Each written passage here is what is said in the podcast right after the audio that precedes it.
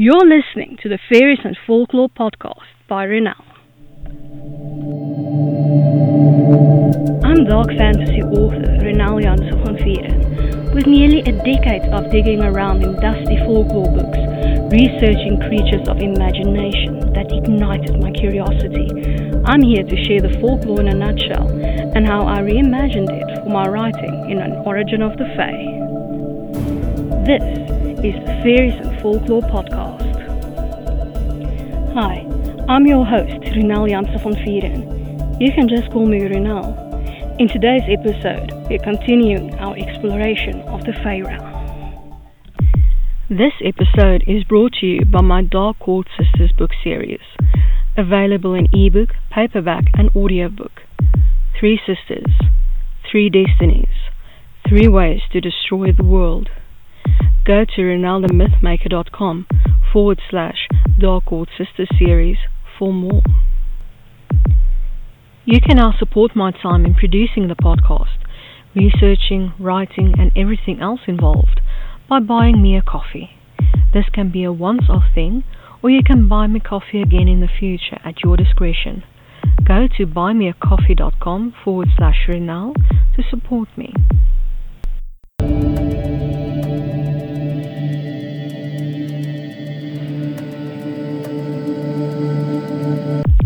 We are continuing our exploration of solitary fae. Today's fairy, Krampus, folklore in a nutshell by Ronel. Though Krampus is mostly found in Alpine folklore, his origins go back to Norse mythology. As the grandson of Loki, mischief is what you expect, with a dose of fear. Krampus, Prekten or Tulf, is the son of the Norse goddess Hel.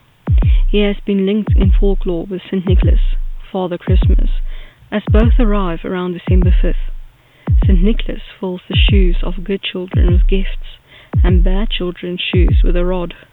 Krampus, however, beats naughty children with the birch bundle he carries with him before he stuffs them into his basket and carries them off, either to eat them or to the underworld.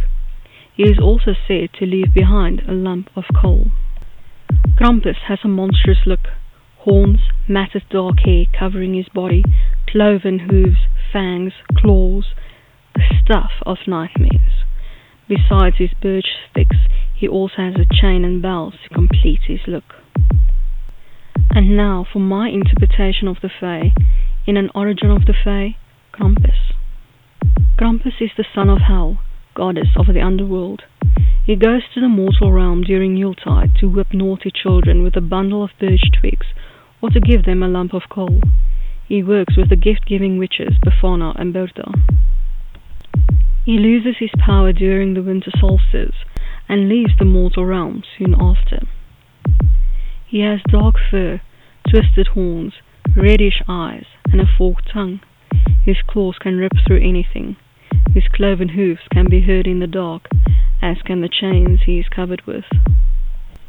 When no offerings are left during Samhain to appease him, he will abduct and even eat the naughty children instead of whipping them into shape.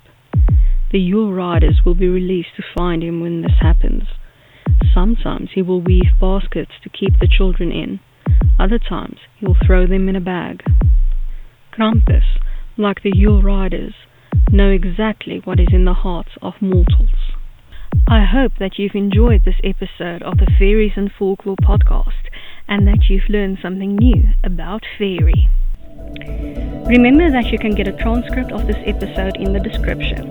If you're new to the podcast, why not go and grab your free copy of Unseen, the second book in the fairy tale series, on my website, ronelthemythmaker.com. Loads of folklore, magic, and danger await.